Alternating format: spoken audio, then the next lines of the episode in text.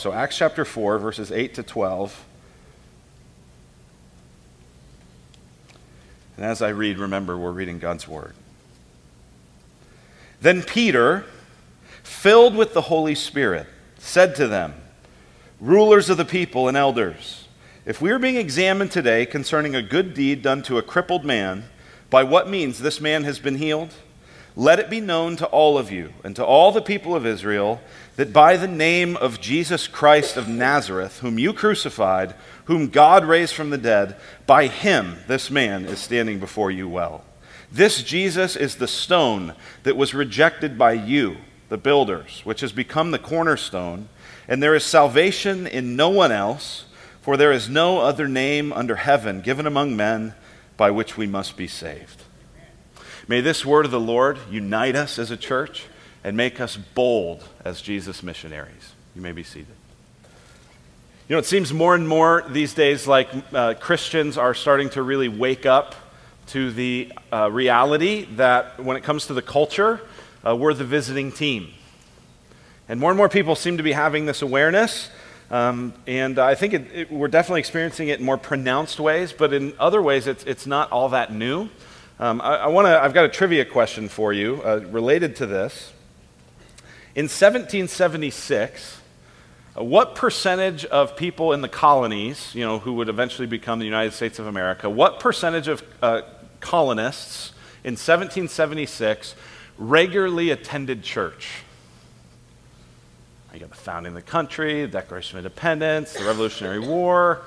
What percentage of, of, of people in the colonies regularly attended church? Any, any guesses? Uh, not very confident in here. What do you think?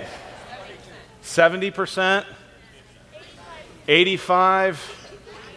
40? 100? All right, here's the answer. According to Roger Finke and Rodney Stark, Stark's a very well respected uh, historian in their book, The Churching of America, where they kind of cover the history of this. In 1776, 17% of the colonists regularly attended church. My guess is for most of us, we go, wow, that's lower than I thought, right? Why? Why do we think that? Because we think, this used to be a Christian nation. Now, you can have a lot of very, I think, intelligent and thoughtful conversations about how Christian uh, the, the, you know, united, the to be United States was at its founding and in the early days. I, I think some of what that shows you is that, is that we've probably, as a, as a nation, always been an interesting kind of sync, you know, syncretist mix of um, Christianity and deism and Enlightenment thought and lots of other things that became a kind of interesting hodgepodge. But, but we have this idea that at some point we were this real Christian nation and now we're, we're not anymore. And we have a real sense of loss about this. And, and, and that percentage went up, right, because you had the, the Second Great Awakening and you had these other things in history. Uh, by World War I, about 50% of people regularly attended church. So that did go up. But, but we've always been the visiting team. Always. And, and it doesn't feel like it as much because, because maybe a few decades ago, maybe more than a few decades ago, there was at least a sense that, that Christianity had something to say about society, something to say about culture, something to offer, right? People like Billy Graham were on the covers of magazines, and Reinhold Niebuhr and these other, you know, theologians would be on the cover of Time or Newsweek, if any of you remember what those are. Right? And, and so there was at least a cultural voice that Christianity had something to say, and that now is like, hey, we, we don't even want to hear from you. Would you guys just please stay off to the side, you bigots? So there is a sense of, of loss, and a sense of grief, and a sense of what's our place? How do we sort through this? And it seems that as I, as I, as I look at how we could respond, there are kind of three potential responses. The first one comes from Tom Shrader. He preaches here sometimes, a mentor of mine. He was the founding pastor at Redemption Gilbert, now kind of uh, semi retired. And he says that uh, th- this first option is what he sees most of the people his age and above do. Option one is gripe and buy gold. All right? The, the world's going to hell in a handbasket. I'm going to gripe about it. I'm going to complain about it. I'm going to talk about how great it used to be. And I'm going to buy gold because you never know, right? Like this thing could all be falling apart. Armageddon might happen. Gripe and buy gold. That's one option. The second option is wither and fold wither and fold, right? Rather than just complain about it, go, you know what? Hey, we're probably on the wrong side of history here. And, uh, you know, Christianity is just going to be a, a, challenging thing to really hold on to. And, and maybe, maybe we are wrong about our faith and we should just kind of capitulate to the rest of the culture. So we could gripe and buy gold, or we could wither and fold. Or finally, and this is what this sermon I think wants to call us to, is we could learn to be bold. We could gripe and buy gold, we could wither and fold, or we could learn to be bold. You go, that rhymes, yes. You go, that's cheesy and corny. Yes, it is. But my hope is you'll remember it. You'll say, listen, we don't want to be people who just gripe and buy gold. We don't want to be people who wither and fold. We want to learn to be bold. And here's the thing we don't have to look very far, we just have to open our Bibles. We have to look at the record of saints throughout history who have always been the visiting team and who, through the power of the Holy Spirit, have learned to be bold, to be humble and bold at the same time. And that's what we're going to see here in this particular story. Now, uh, in Acts 4, it's interesting because it, it sort of marks the first significant opposition that we see in the book of Acts. Right up to this point, there's been just a, a, little hint at it in chapter 2 after the Holy Spirit came and people were speaking the mighty works of God in many different languages and they were accused of being drunk. Uh, but, but really, other than that, if you had never read the book of Acts before and didn't know anything about the Christian history before, if you just read chapters 1 through 3, you might be thinking, oh my gosh, Christianity is just going to take over the world. Everybody loves this. This is the most popular thing I've ever seen. Right? Because the Holy Spirit falls in chapter 2 and uh, Peter gets up when people are like, hey, what is this? And he explains, hey, this is because Jesus rose from the dead. You need to turn from your sin. You need to trust in him. You need to be baptized. And a bunch of people do that. It says 3,000 people did that. And in chapter 2, at the end of chapter 2, you see just this unbelievably sweet community that they're in.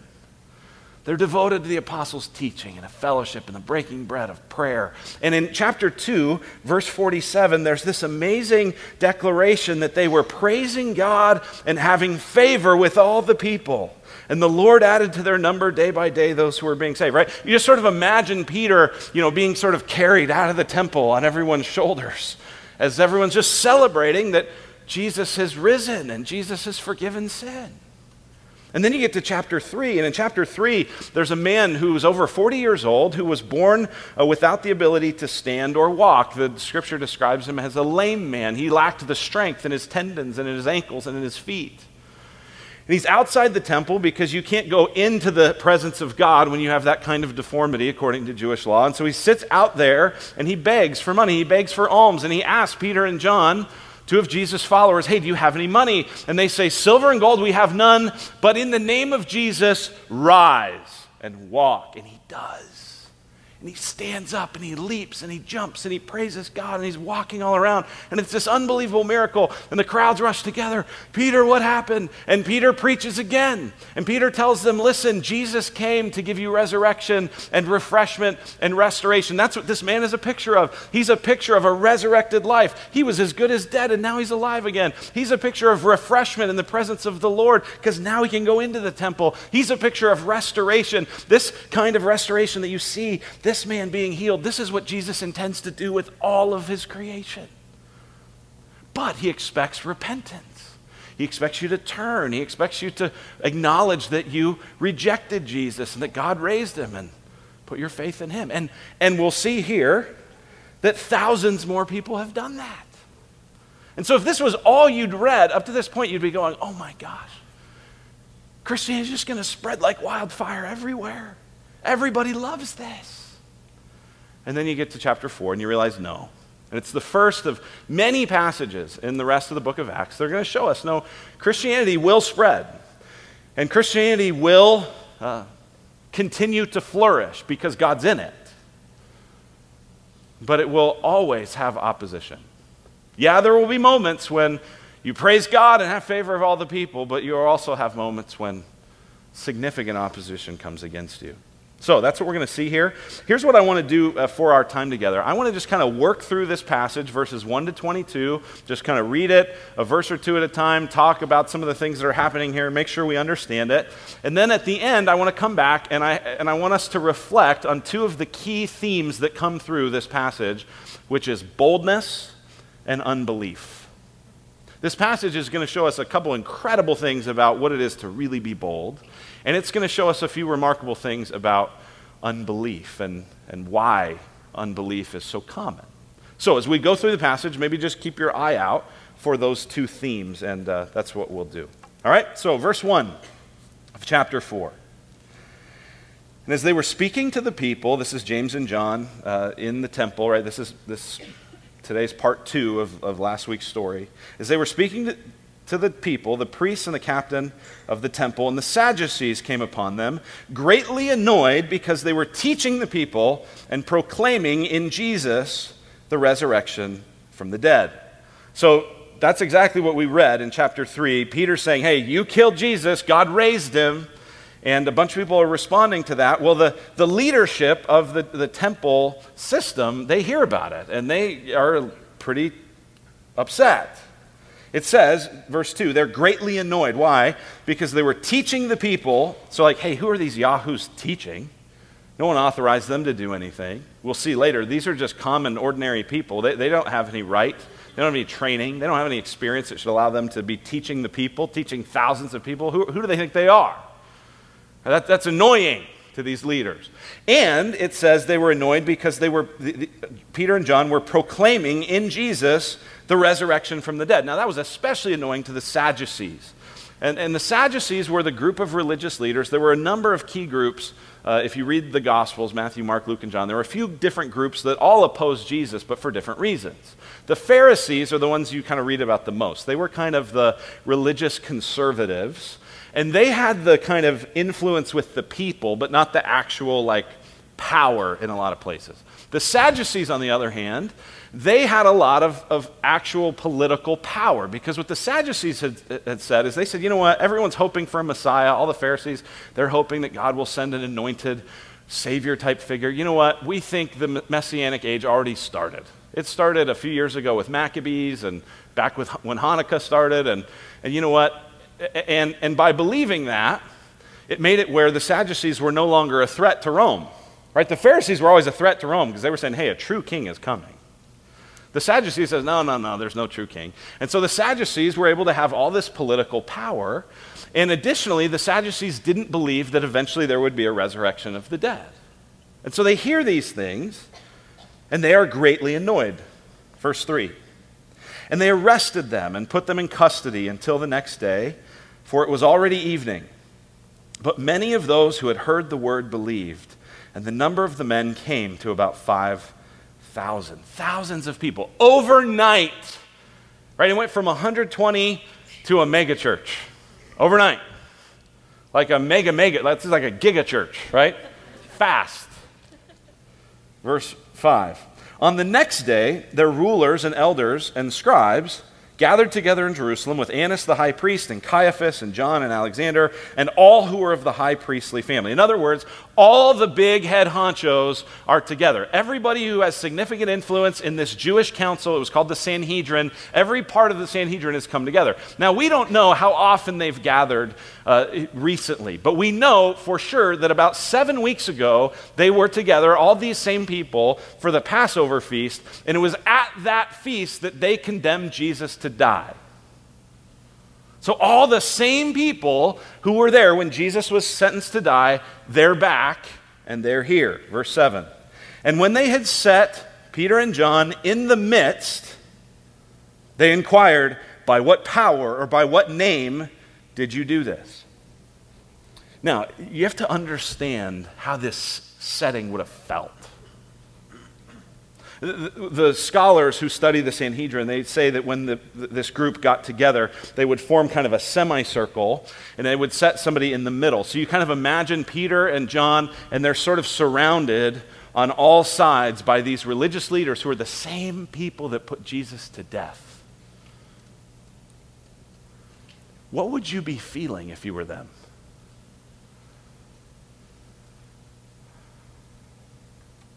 Ah. Uh wow, I know how this ended for Jesus. Maybe this is how it's going to end for us. I mean, they had to be thinking that, right? And they ask, By what name did you do this? Now, that's an interesting question. Because the last time, seven weeks ago, that this group was all gathered together around Jesus, there was somebody who wasn't there Peter. I've hinted at this the last few weeks. If you've been here, if you haven't, that's okay. But the story of Peter is fascinating related to that moment because while Jesus is surrounded by this council, being uh, sentenced to, de- to die, Peter's not there. And that's important because Peter was the one who told Jesus, Listen, Jesus, if everyone else bails on you, I never will. I will be with you. I will stand fast. I will be with you all the way to the end. And, and he's not. In fact, at that moment when Jesus is surrounded by this group, Peter is off and he's warming himself by a fire. And there's a little girl who recognizes him and says, Hey, aren't, aren't you one of Jesus' followers? And in that moment, do you know what Peter says? He says, I do not know the man. Get this. He can't even bring himself to say Jesus' name. He doesn't say, I don't know Jesus. He says, I don't know the man. He can't even say his name. And now, what's the question that this group asks him? Verse 7 By what power or by what name did you do this? And watch the courage here, verse 8.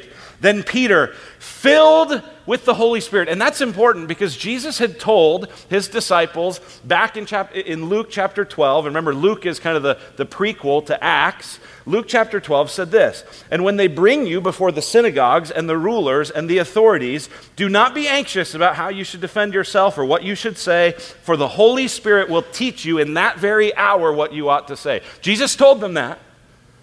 And this is what happens with Peter. Do you see it? Then Peter, filled with the Holy Spirit, said to them, Rulers of the people and elders, if we are being examined today concerning a good deed done to a crippled man, by what means this man has been healed, let it be known to all of you and to all the people of Israel that by the name of Jesus Christ of Nazareth, whom you crucified, whom God raised from the dead, by him this man is standing before you well. This Jesus is the stone that was rejected by you, the builders, which has become the cornerstone, and there is salvation in no one else, for there is no other name under heaven given among men by which we must be saved. And if Peter had had a microphone, that's when he drops it.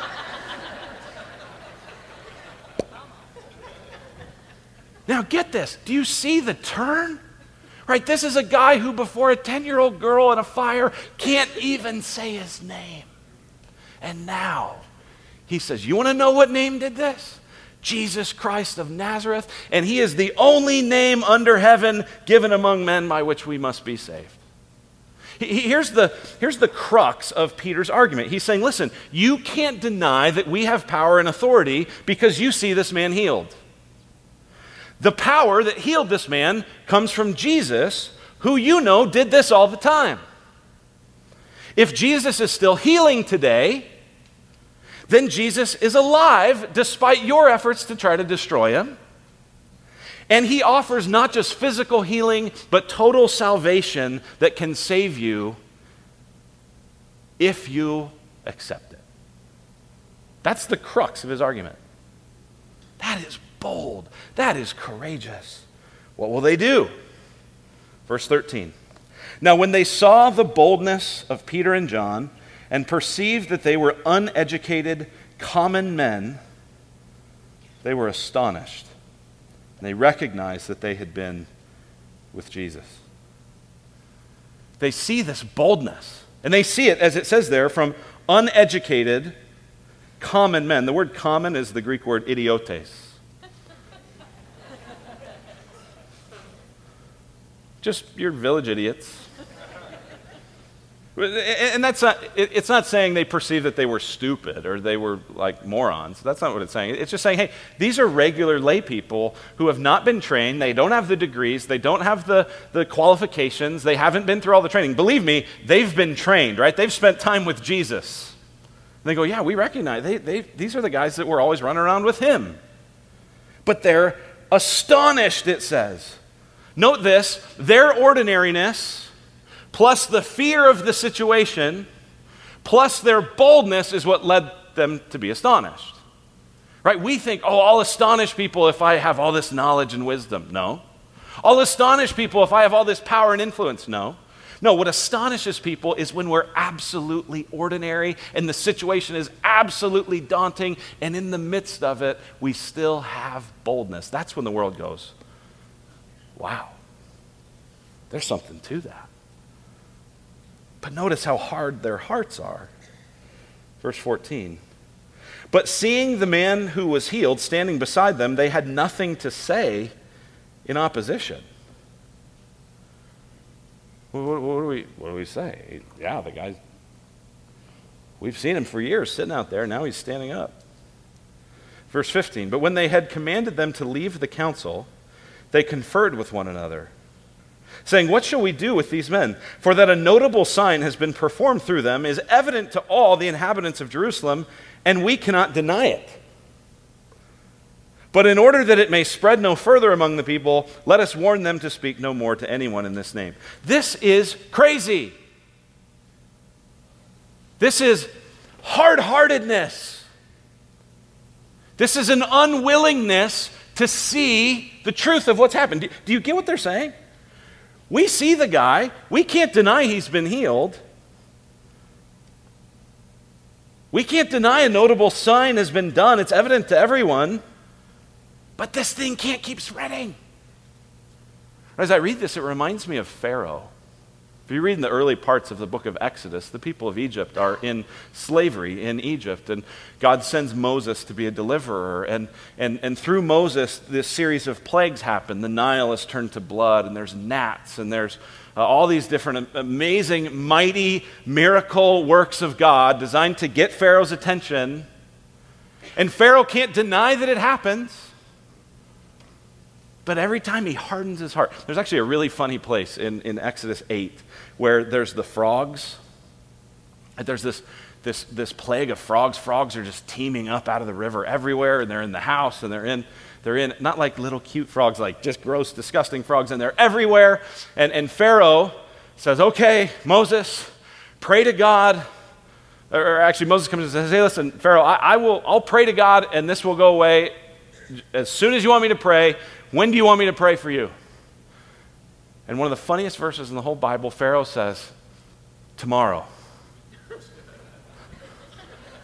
right, someday I want to do a sermon called One More Night with the Frogs, right? Like, like what? That's just crazy, right? But what it, it's just this stubbornness.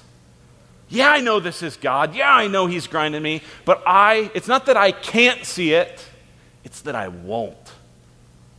They dig in their heels. It's interesting, too, I think, that, that uh, you know, Peter and John aren't in there. So, how do we know what happened in this conversation, right? Luke records this conversation as though we've heard it. How do we know? Well, it seems evident that at least among this group of 70 leaders in the council, at least some of them have come to faith in Christ at some point later and probably told Luke, hey, here's what we said. So the message is penetrating into some individuals, but as a whole, this group has way too much to lose, and they say we can't let them keep talking about this Jesus. Verse 18. So they called them and charged them not to speak or teach at all in the name of Jesus. But Peter and John answered them, Whether it is right in the sight of God to listen to you rather than to God, you must judge. For we cannot but speak of what we've seen and heard. In other words, hey, God told us to keep talking about it, and we're going to keep talking about it. And I know you're saying we're not supposed to, and I know you're saying it's kind of against policy to talk about Jesus. We're gonna.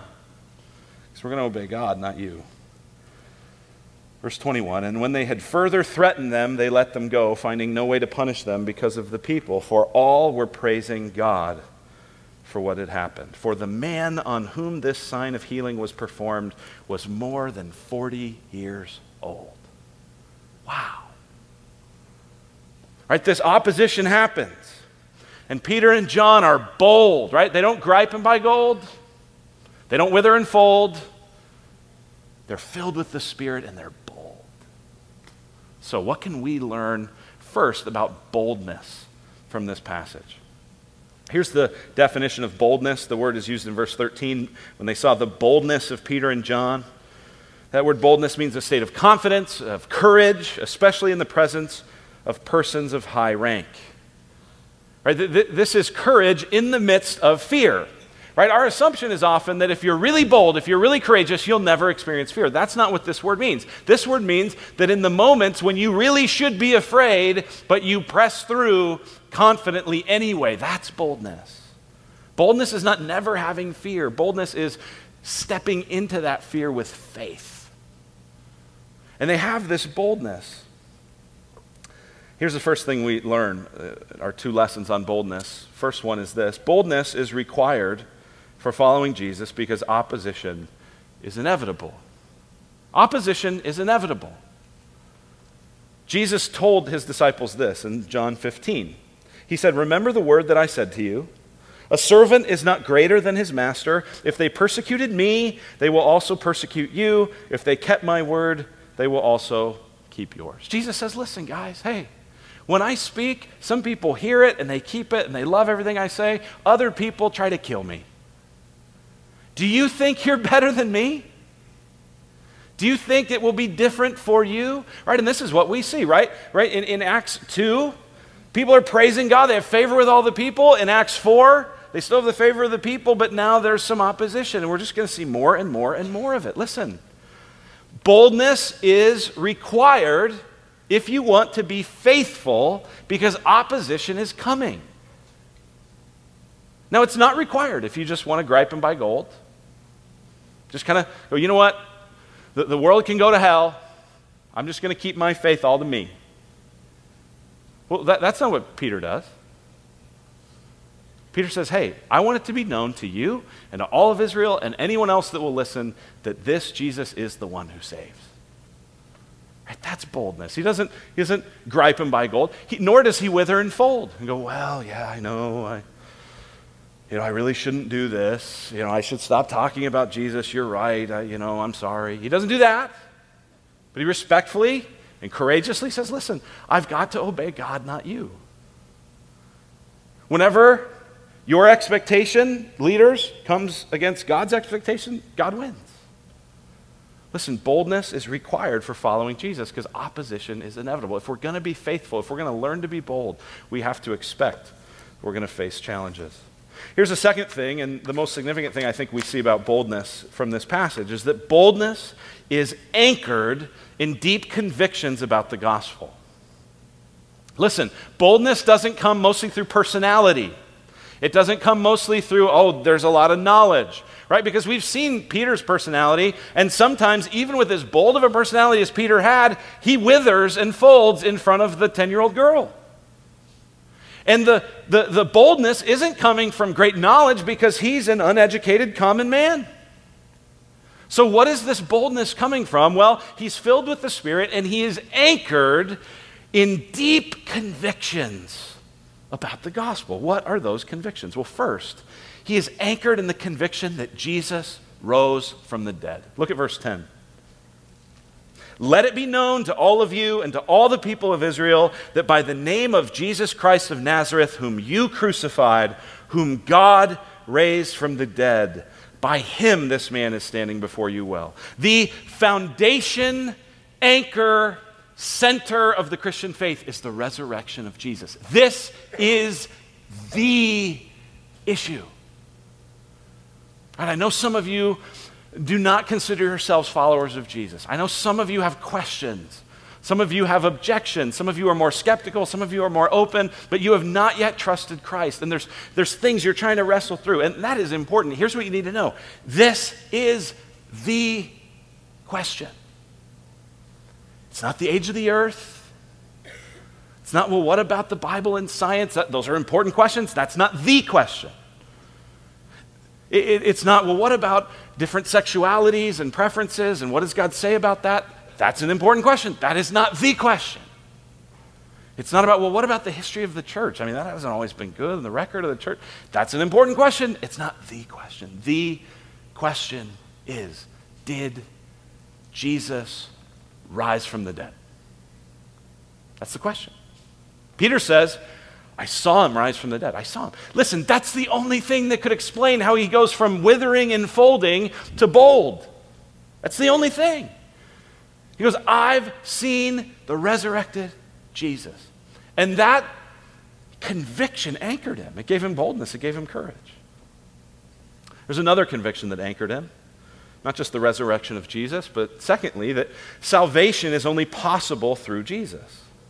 Salvation, rescue, forgiveness, relationship with God, the promise of everything being made new, that is only possible, Peter says, through Jesus. Look at verse 12.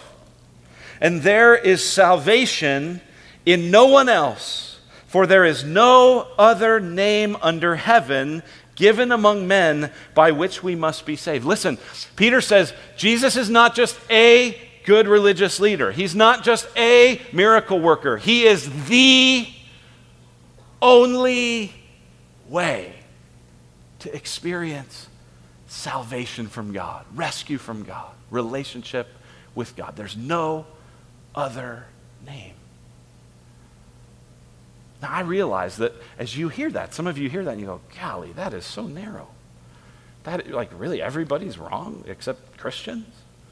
Here's, here's what I just would ask you don't get upset at me, and don't get upset at Peter, because Peter didn't make this up. Get upset at Jesus. Because Jesus in John chapter 14, verse 6 said, I am the way and the truth and the life, and no one comes to the Father but through me. So, so it was Jesus who said that. Peter's just repeating what he heard Jesus say. There is salvation in no other name. So if you have a problem, take it up with Jesus. Now, here's the thing Jesus rose from the dead. So if a man can predict his death and resurrection and then do it, we should believe what he says. There's no other name under heaven given among men by which we must be saved. That anchors Peter. This gives urgency to Peter. It gives boldness to Peter. He goes, Listen, I have to tell people this, even if it costs me, even if it hurts me, even if it kills me. People need to know because I want them to know God. And here are the people, the Sanhedrin, the council, the leadership of the temple, who of all people should know God, and they don't know God. I need to tell them. And so I will be bold, even if it costs me. Here's the third deep conviction that Peter had is that we ultimately answer to God. Verse 19. But Peter and John answered them, Whether it is right in the sight of God to listen to you rather than to God, you must judge. P- Peter's saying, listen, my boldness comes from believing with certainty because I saw him. This isn't something I heard, this is something I saw that Jesus rose from the dead and that he is the only one that brings salvation. And you know what? Ultimately, I don't answer to people. I don't answer to human approval. I don't answer to councils. I don't answer to those groups. I answer to God. And to the degree as a follower of Christ that you have convictions on those three things, and to the degree that you lean into the power of the Holy Spirit, you'll have boldness. You don't have to gripe and buy gold, and you don't have to wither and fold. You can learn to be bold if you have deep convictions on those things. So, powerful encouragement, powerful example about boldness from this passage.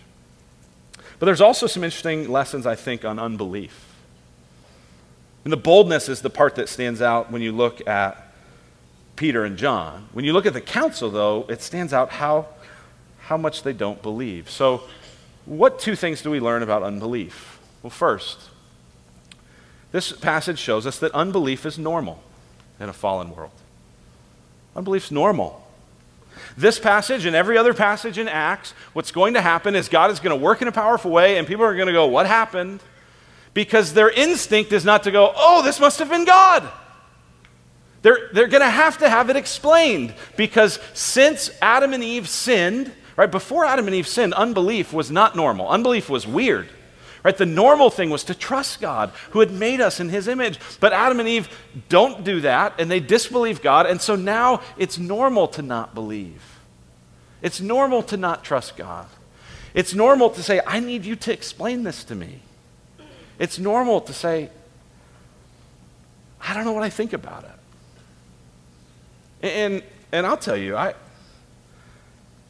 I think Christianity is hard to believe. I made a list of a number of questions that I legitimately wrestle with. And I'm not going to answer them, I'm just going to raise them. So that'll be frustrating to some of you, but. but it's hard to believe. And if you have a person who's been a Christian for a while and, and you kind of think, oh, unbelievers are stupid, like, come on, it's so obvious. Like, just, just hold on and remember how hard it is to believe this message, right? Here's a question that, that's I've wrestled with my whole life since I've been learning about God is where did God come from? Right, everything else has a very clear beginning, and well, where did God come from? It's a, it's a good question. Why did God allow sin and evil in the world at all? Right, I know that Adam and Eve chose to sin, they chose to disobey, and that we are sinners by nature and by choice. We sin because we want to, and all the damage that that inflicts is, is stuff we want. But why did God even make that possible? I mean, God could have created a world, right, where, where sin wasn't even an option. Where evil and pain and suffering and death aren't even an option. But, but He didn't create that world, He created this one. That's a, that's a great, hard question.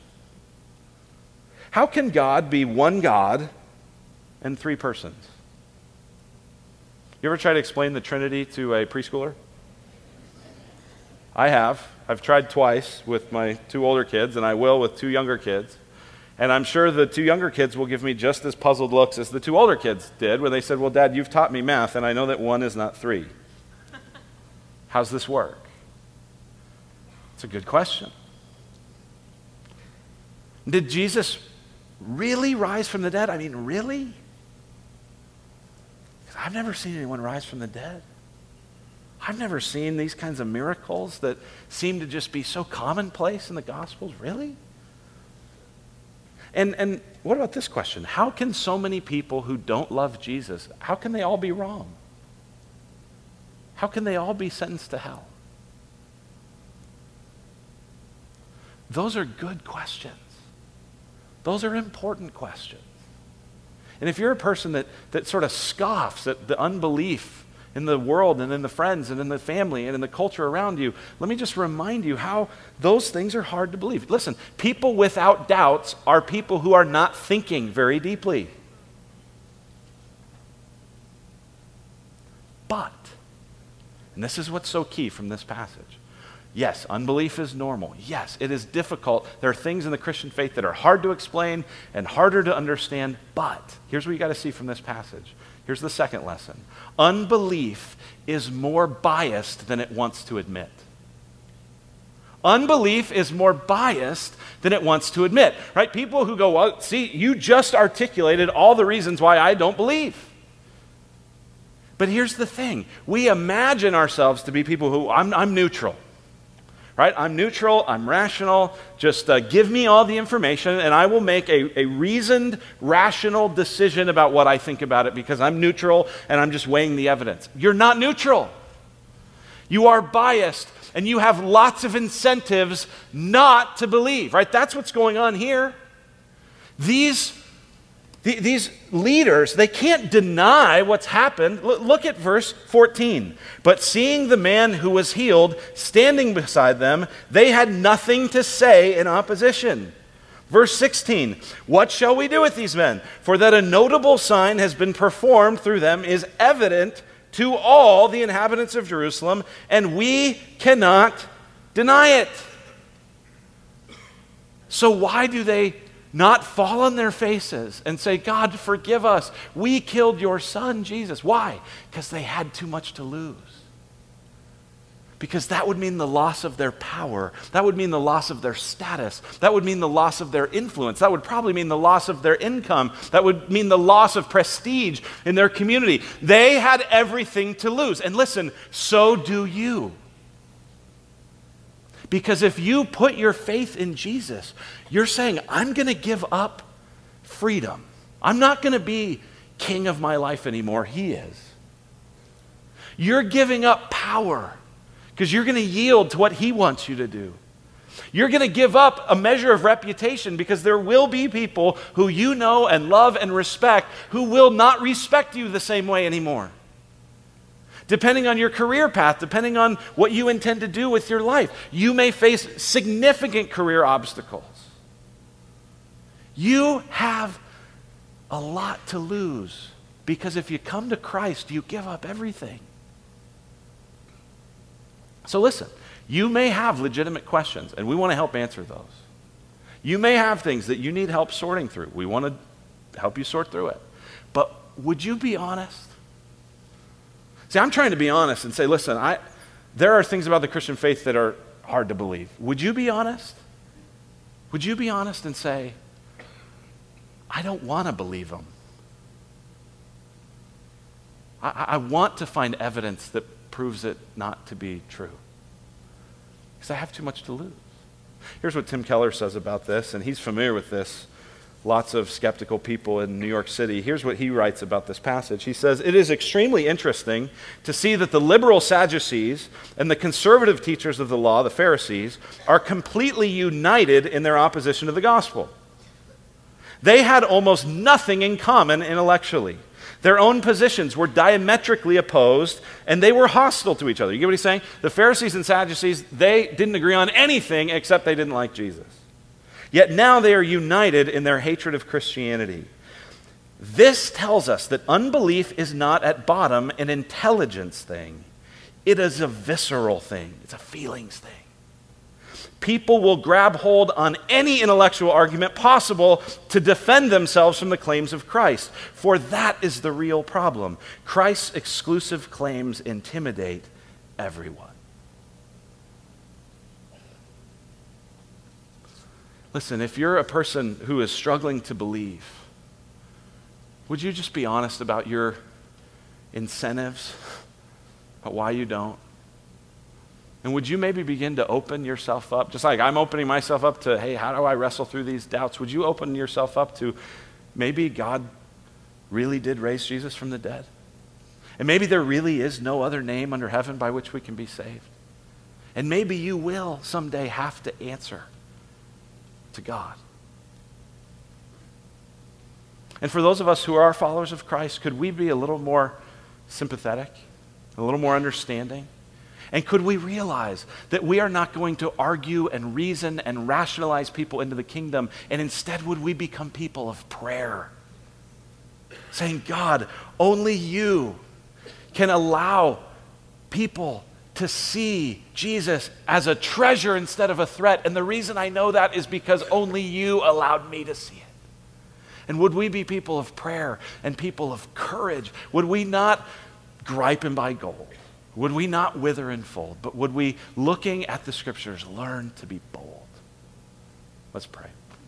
Father, we love you, and we love you because you first loved us. God, we uh, who believe here today, we don't believe because we're smarter. Uh, we don't believe because we uh, have more answers about everything. Uh, we believe because in your mercy you have broken our resistance by your Spirit and enabled us to treasure you in a way that we never did before. And so we pray, God, that you would fill us with boldness and confidence because of the resurrected Jesus. We pray in his name. Amen.